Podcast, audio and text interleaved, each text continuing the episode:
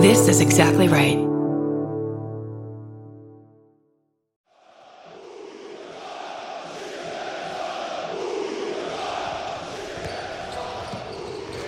Basketball is a hugely popular sport in the Balkan states. If you're a professional basketball player in, say, Serbia, you're a big deal, a celebrity. That said, no one can play basketball forever.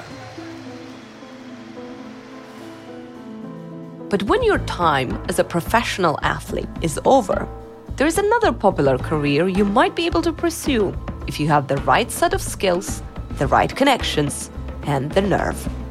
You could become a criminal.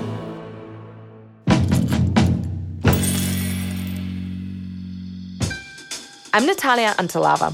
I'm a journalist based in Eastern Europe, and I'm going to take you into the world of Serbia's most brazen jewel thieves.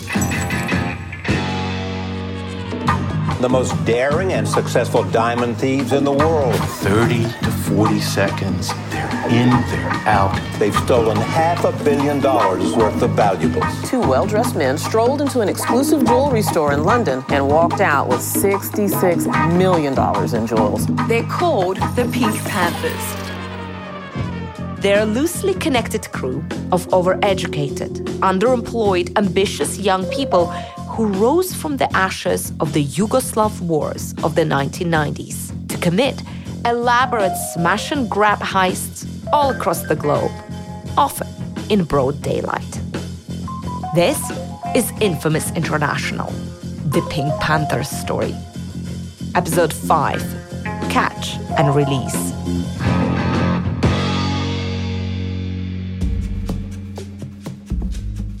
In the years following the Balkan civil wars, crime is one of the few steady lines of work available. Many ordinary citizens are forced to resort to some form of criminality just to survive. And the same goes for citizens who are not so ordinary. Olivera Cirkovic is a truly impressive woman, over six feet tall, blonde, and beautiful. She radiates supreme confidence. And once you know her story, you can understand why. She has had a very successful career. Actually, at least two careers. My ex-husband, he was the member of the Pink Panthers, and he still is member of the Pink Panthers. Olivera mostly speaks Serbian. That's her son, Nicholas, translating. Like she says, her husband was a Pink Panther, but that was not the life he wanted for her he didn't want me to do that stuff because I was the professional basketball player. So it was like unbelievable for me to step in that uh, side of the world, you know. Olivera was a power forward for one of Serbia's top basketball teams, the Novosadska ZKA. She made good money and made smart investments around Belgrade. I had few private business which did well. I had a lot of money all the time but when the civil wars in the Balkans break out in the early 1990s and sanctions are imposed on Serbia, Olivera's team can no longer travel to compete in international games. To continue playing professionally, she has to leave Serbia.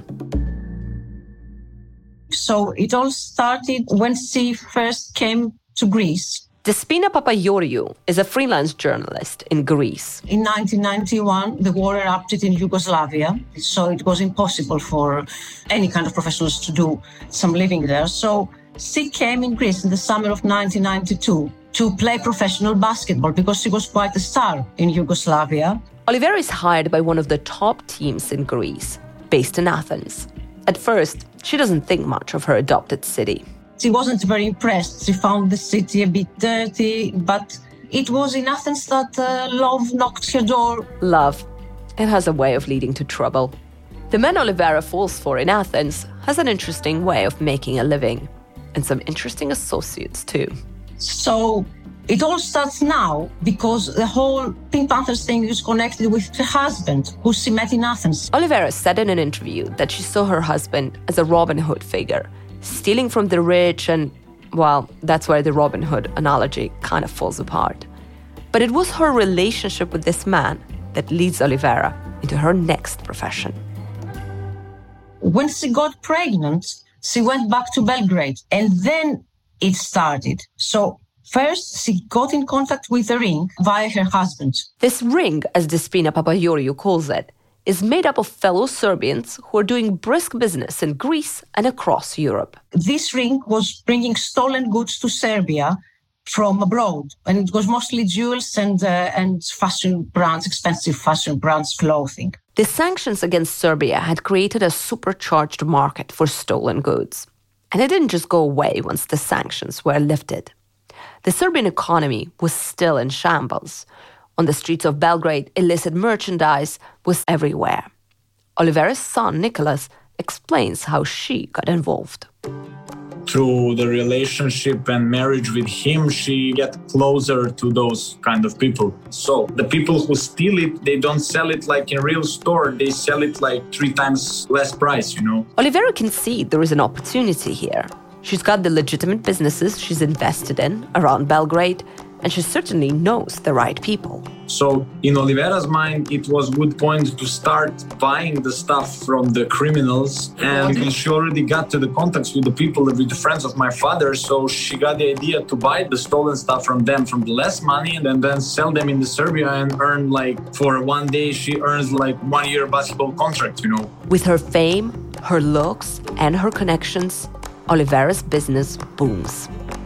She told the British newspaper The Independent, quote, I even had politicians, doctors, and famous people coming to my makeshift showroom to buy the stolen goods. End of quote.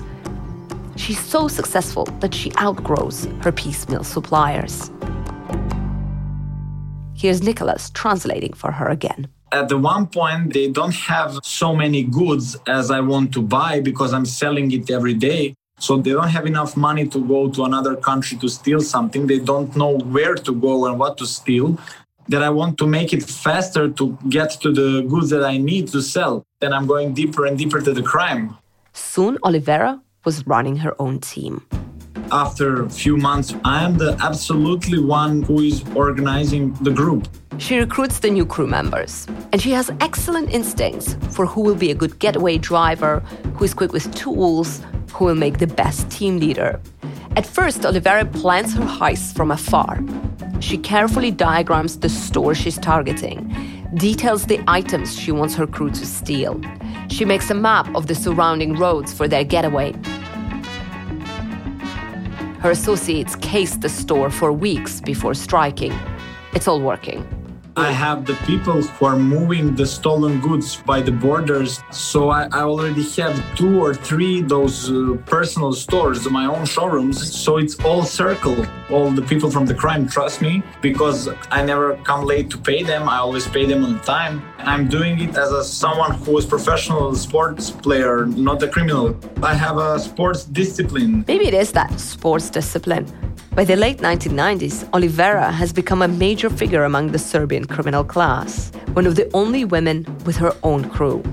It's a new kind of celebrity for her. In the criminal circles, I get famous, kind of popular. We are doing well, and if you become a member of my group, that you're going to be rich in a few months. So in one month, you will buy the best car. Two months, you will get the new apartment in the luxury part of the city. My colleague Ilan Greenberg says Olivera's decision to join the criminal world is not all that surprising. For people of her generation, they really were forced to get creative about how they were going to make a life. Serbia was so cut off.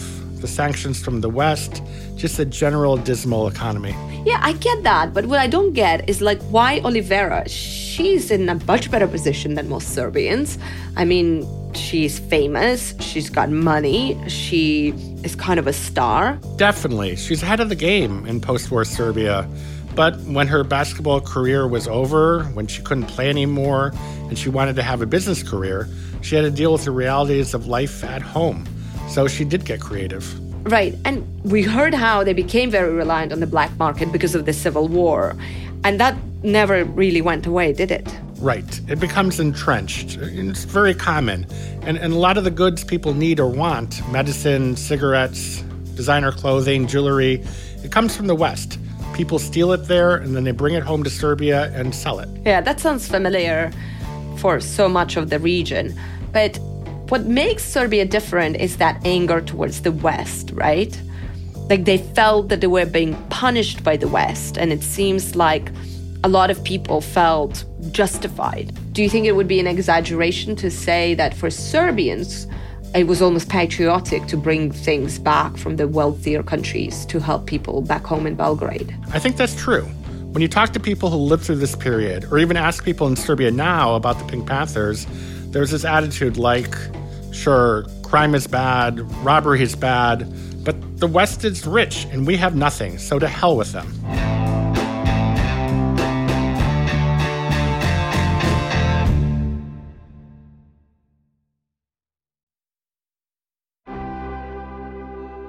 Olivera is happily running her own successful team of Belgrade thieves. She and her husband have a son, Nicholas. But the marriage doesn't end up working out. She leaves him and finds a new love interest. The story continues because she then was receiving the best merchandise from a, a guy called Dragan, Dragan Yadzic, if I pronounce it correctly. And she was so intrigued by this personality of Dragan and she decided to come back to Greece and meet him in person. Dragan, spelled D R A G A N, is a popular name in Serbia. And to be clear, this Dragan is not Dragan Mikic, the Pink Panther who was arrested in the train station in France after trying to buy a ticket with a 500 euro note. This Dragan was running a team of jewel thieves in Athens. He and Olivera had been doing good business together, then they meet in person and they fall in love. He's 10 years younger than Olivera. It was probably something like a very intense feeling, a very love at first sight. So she decided this way to participate in a robbery in a big hotel jewelry store. This was in the summer of 2005. Olivera agrees to help Dragan case the jewelry store in the luxury hotel. Like many of the female Pink Panthers, her role is to gather intel on their targets, identify the most valuable merchandise, and assess the security. And like other women panthers, she looks the part impeccably. She visited the store before, pretending to be a wealthy customer and being also a very impressive woman. She was like a blonde, 1 meter 92, 93 tall. So she didn't have much difficulty in persuading the staff in the jewelry store to show her the most expensive collections. At the same time, she was screening the place uh, to see how security is like and pass the information to her associates. But after the robbery, Olivera and her boyfriend hit a stroke of bad luck. They're in a routine traffic stop when police discover incriminating evidence.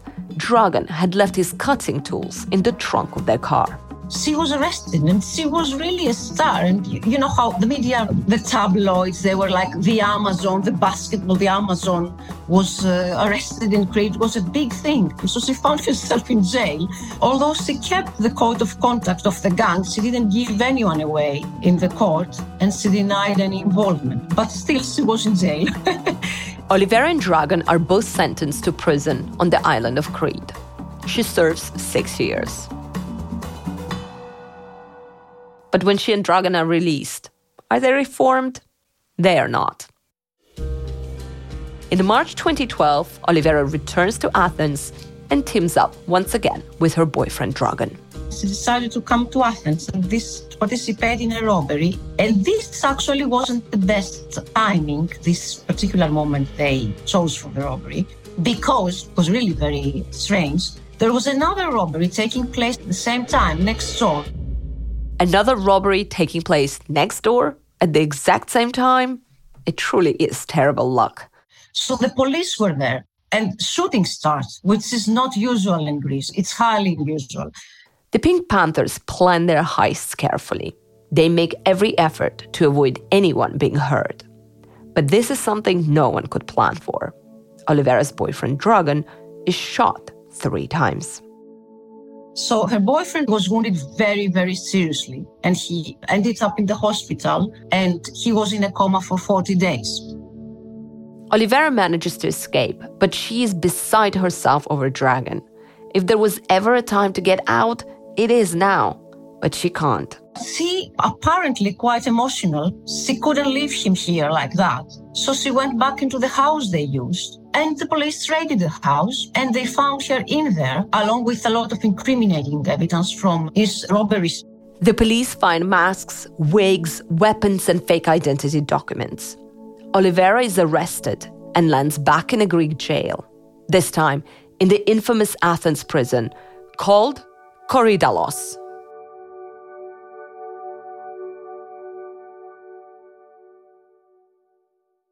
Olivera loves to tell stories of her time inside Korydallos. She claims that one cellmate told her she had killed her husband and his mistress, then served them in a pie to the husband's parents, like something out of a Greek myth.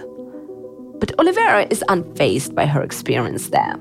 As she tells it, for many Pink Panthers, prison is sort of finishing school. To be truly respected, you have to do at least one stretch. Again, this is her son Nicholas translating. Every criminal believe in that you are so smart that there is no way for you to get into the prison. And you are thinking like that until you first time go to the prison. And then you learn that you were just an amateur and you didn't know nothing about the crime. Prison, it turns out, is a crucial aspect of a Panther's credibility. I don't know anyone in the Pink Panthers that has not a serious prison sentence behind his back. Those who say that they are so smart, they were Pink Panthers and they never went to prison, that's all the lies. That's not a true story. So, destiny of one good Pink Panther is a lot of money, a lot of fast money, prison 100% for sure, after the prison, again fast money, and again prison. Olivera makes good use of her time at Korydallos, but she doesn't plan to stay long. Journalist Despina Papagiorgiou. She started painting in prison and she discovered she was quite good at it. Olivera Cirkovic's artistic talent is more than a hobby. It becomes part of her plan to escape. So she had been thinking to escape since day one. The prison officer was persuaded to let her paint the prison governor's office while the governor was away. And this was a golden opportunity because the office was 50 meters from Korydallos prison entrance, that is 15 meters from freedom. As you might expect, Olivera has worked through the logistics carefully, and she's patient. So she started painting endless hours and waiting for the right moment. She had notified the Pink Panther gang members to come to Athens and rent an apartment. Olivera manages to get permission to buy art supplies from outside the prison and have them delivered. And of course, this was part of the plan. So her collaborators were strolling for weeks on end outside the prison walls. And the day comes, Olivera is now in the prison governor's office. So she gives a signal with her mobile phone, which she had managed to smuggle into the prison. And when the gate opened, her Serbian associate entered holding a bag with art supplies, and everything happened within seconds. The man hit the prison officer on the head, and Olivera just walked out of prison and got on a motorbike that was waiting outside. After the escape, Olivera heads on foot to the mountains of Macedonia. A young accomplice is waiting there, near the border. He shows her the route across the mountainous terrain. It's over 150 miles. Olivera tapes her wrists and ankles, as she would for a pro basketball game, and she makes the climb. She's been given a map, some money, and has set up meetings with contacts along the route to charge her phone and get more supplies. When she reaches the Serbian border, she finds a taxi to drive her the last few miles to Belgrade. The Greek press loved this story. Pink Panther female prisoner vanishes into thin air, exclaimed one headline. They called her Spider Lady and referred to her as an Amazon. It made for terrific copy. For Olivera, it's a point of pride. Again, her son translates. I'm the first and only woman ever escaped from the prison in Europe. But like every true team player, she shares the credit for the win.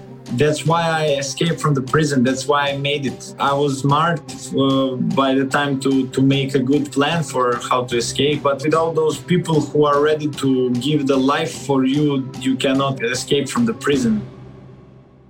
But one of the craziest things about Olivera's story is the fact that just a few months after escaping prison and walking back to Serbia, she returns for another job in Athens. After I escaped, three months later, I came back to the same city and we did the armed robbery of the jeweler store. Four days after we did it well, they arrested me. Police raid Olivera's rented safe house and find her with 65 pounds of gold. Oh, I was convicted like organizer of the criminal gang named Pink Panthers. This time, Olivera is sentenced to 32 years on 116 charges of aggravated theft and three armed robberies. The authorities value the looted goods at more than $500 million. Back in prison again, she is deprived of her art supplies, naturally. So instead, she turns to creative writing. She chronicles her criminal exploits in a kind of diary. But on appeal, many of the charges against her are actually dismissed, and her sentence is commuted. After five years, she's again out of prison, this time banned from returning to Greece. I'm free from the prison since 2017, so I decided to change my life. I served my prison sentences, so I don't own anything to anyone. Any country is not looking for me anymore. Olivera says she's done with the life of crime. To step up out of the crime is uh, is really really hard. You need a lot of money to continue the life that you get used to by doing that crime stuff. And so she's turned the story of her criminal past into a new enterprise. She has speaking engagements, she's a YouTube star, and remember that prison diary she kept?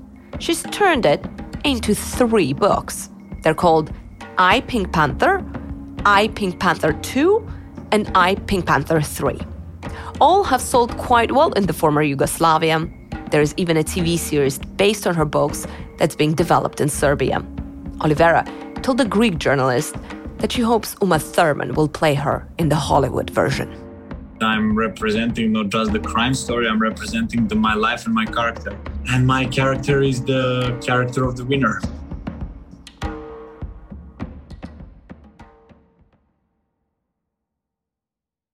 Olivera Cirkovic says that prison is a necessary part of the criminal education of any Pink Panther. But there is a limit to how much time behind bars a Panther is willing to spend. And as Olivera's story shows, a prison break is not that different from a heist. Both involve tight security and armed guards. To pull either of them off, you need careful planning, precision, and ingenuity. And Olivera is not the only Panther to stage an escape that has all the flair and theatrics of one of their heists. Over the years, the Panthers carried out prison breaks all across Europe. In 2009, a panther from Bosnia was arrested after robbing a jewelry store in Switzerland and given a six year sentence. But he decided he would rather not stay the full time, and in 2013, he was sprung from his Swiss prison by his fellow Panthers. The story was a sensation. Like in this report from ABC News, the media just could not get enough of it. Today, two vehicles crashed through the perimeter, pushed through layers of barbed wire, got ladders up over the last of the wire so their guy could climb over to them. And so the Pink Panther gang strikes again. The trucks barreling through the gates, the ladders thrown over the wall, the prison yard paralyzed by gunfire. But if you take a closer look at the actual operation, much of it starts to seem like a spectacle designed to draw the attention of the media. Jack Donson is an American expert on prison systems who's worked for the Federal Bureau of Prisons for the past 23 years. I will tell you that what you described to me is just people practicing a trade, having a career criminal orientation, and the escape is part of the trade. This is broad, interrelated uh, organized criminal activity that's very regimented and very methodical. And so, as brazen as it sounds, it probably was calculated. It, it, was, to me, overkill. You know what I mean? They didn't even need all that firepower. The guards didn't have guns. So, like, as sensational as the escape sounds, they know that they're not going to get resisted. The Bosnian Panther who made this dramatic escape had only two years left on his sentence in another Panther prison break. The man who escaped had just one year remaining. Like stealing jewels you can't easily sell, these prison breaks seem as much about the Pink Panther's own mystique as anything else. I keep going back to the one where the person's a year from release. You know, so what's the motivation for something like that? Has to be more than just getting somebody out of prison So I think maybe it is. A lot of this is by design for the publicity, for the sensationalism and the publicity. Captain Hervé Conan of the Paris police had arrested a Pink Panther named Dragan Mikic after a heist at a ski resort in the French Alps. Mikic is a big man, six foot six, and he's fit. Conan had heard that he did 2,000 push ups a day. That's why Conan had immediate doubts that the French authorities would be able to secure their prisoner. And he told them so. I've been to the prison to interview this guy. Okay, he was two meters tall. I was impressed because the guy, he was just a muscle. And I discussed after that with the guard of the prison. I said, okay, guys, you know, the guy he is very, very fit. You should be very careful. And one week after that, a commando attacked the prison with AK 47. It was the afternoon of October 16, 2005. Mikic had just entered the prison yard for his daily exercise when two Pink Panthers pulled a van up outside the prison walls. They threw a ladder and wire cutters over the wall, and then, while they shot at the guards with an AK 47, Mikic climbed the ladder, jumped into the van, and they all drove off. They shot on the prison and they liberated the guy. And the guy disappeared. Nothing. He was totally lost. It's widely assumed that Dragan Mikic went straight back to Serbia, where he could live openly beyond the reach of French law enforcement, much to Captain Conan's frustration. Another person who proved difficult to keep behind bars is Milan Ljepoja. In our last episode, we said that Milan had also managed to escape prison before his dramatic arrest in the French border town of Gex in 2008. Here's how he ended up in jail that first time. Milan was wanted for the heist at the Huber watch and jewelry shop in Liechtenstein. He was caught during a border crossing when Swiss police were able to match his fingerprints to the Liechtenstein robbery. Milan Ljepoja was first arrested in 2006 when he entered Switzerland from France and he was extradited to us. Robert Wallner is the prosecutor general for Liechtenstein. After Milan's arrest and extradition, he was held in the country's only jail while he awaited trial. We thought we could bring him to trial, but he didn't have the intention to stay with us and our police is, is not really very often confronted with criminals of that caliber. So what he did was he had meticulously planned to flee our small jail. Liechtenstein is tiny, population just under 40,000. And this single small jail is all they have. The police there are more used to dealing with white collar crime. Serious criminals are typically exported to Austrian prisons. And Milan happened to know that the jail he was in did not have a hospital on its grounds. He one morning went to the fitness room in the jail and he, he smashed his hand with a weight and he was taken by two policemen to our local hospital here. And that's when two men entered the hospital with Kalashnikovs and they managed to free him. And then he was gone. Despite its reputation as a finishing school for Pink Panthers, prison was not where Milan Ljepoja wanted to be in 2006. He had plans.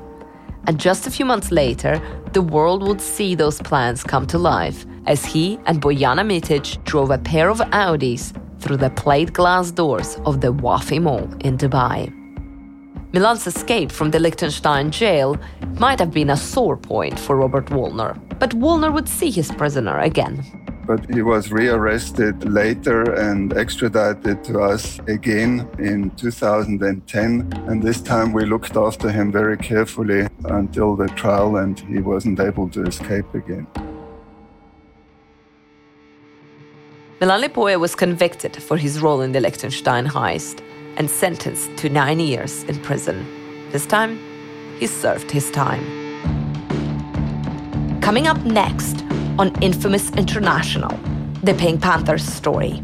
Guys are hungry, they want to make some money. When it comes to the Pink Panthers, it's hard to know if this is a highly organized criminal syndicate you have a bunch of these organizations, they're like cells, you know? Or an informal network of thieves. It doesn't necessarily make sense that there's this one centralized hierarchy. They're very complicated, it's very hard to follow the money. Or something else entirely. We can more say it was some kind of joint venture business between organized crime and the state. That's next time on Infamous International The Pink Panthers Story.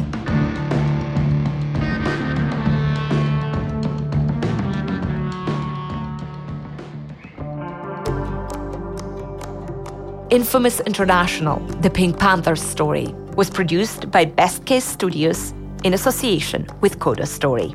Hosted by me, Natalia Antelava, and written by Katrina Wolf, Adam Pincus, Suzanne Myers, and David Markowitz, with help from Brent Katz and Matt Levin. For Best Case Studios, executive producer Adam Pincus, senior producer David Markowitz, producer Katrina Wolf, associate producer Hannah Leibovitz Lockhart, and consulting producers Julie Goldstein and Louis Spiegler. For Coda Story, reporting by Lan Greenberg, with associate producer Rebecca Robinson. Edited and sound designed by Galen Mullins and Max Michael Miller. Music by Dave Harrington. Archival producers Magda Gora and Paul Dallas. This has been an Exactly Right production. Executive producers Karen Kilgariff, Georgia Hardstark, and Danielle Kramer, with consulting producer Kyle Ryan.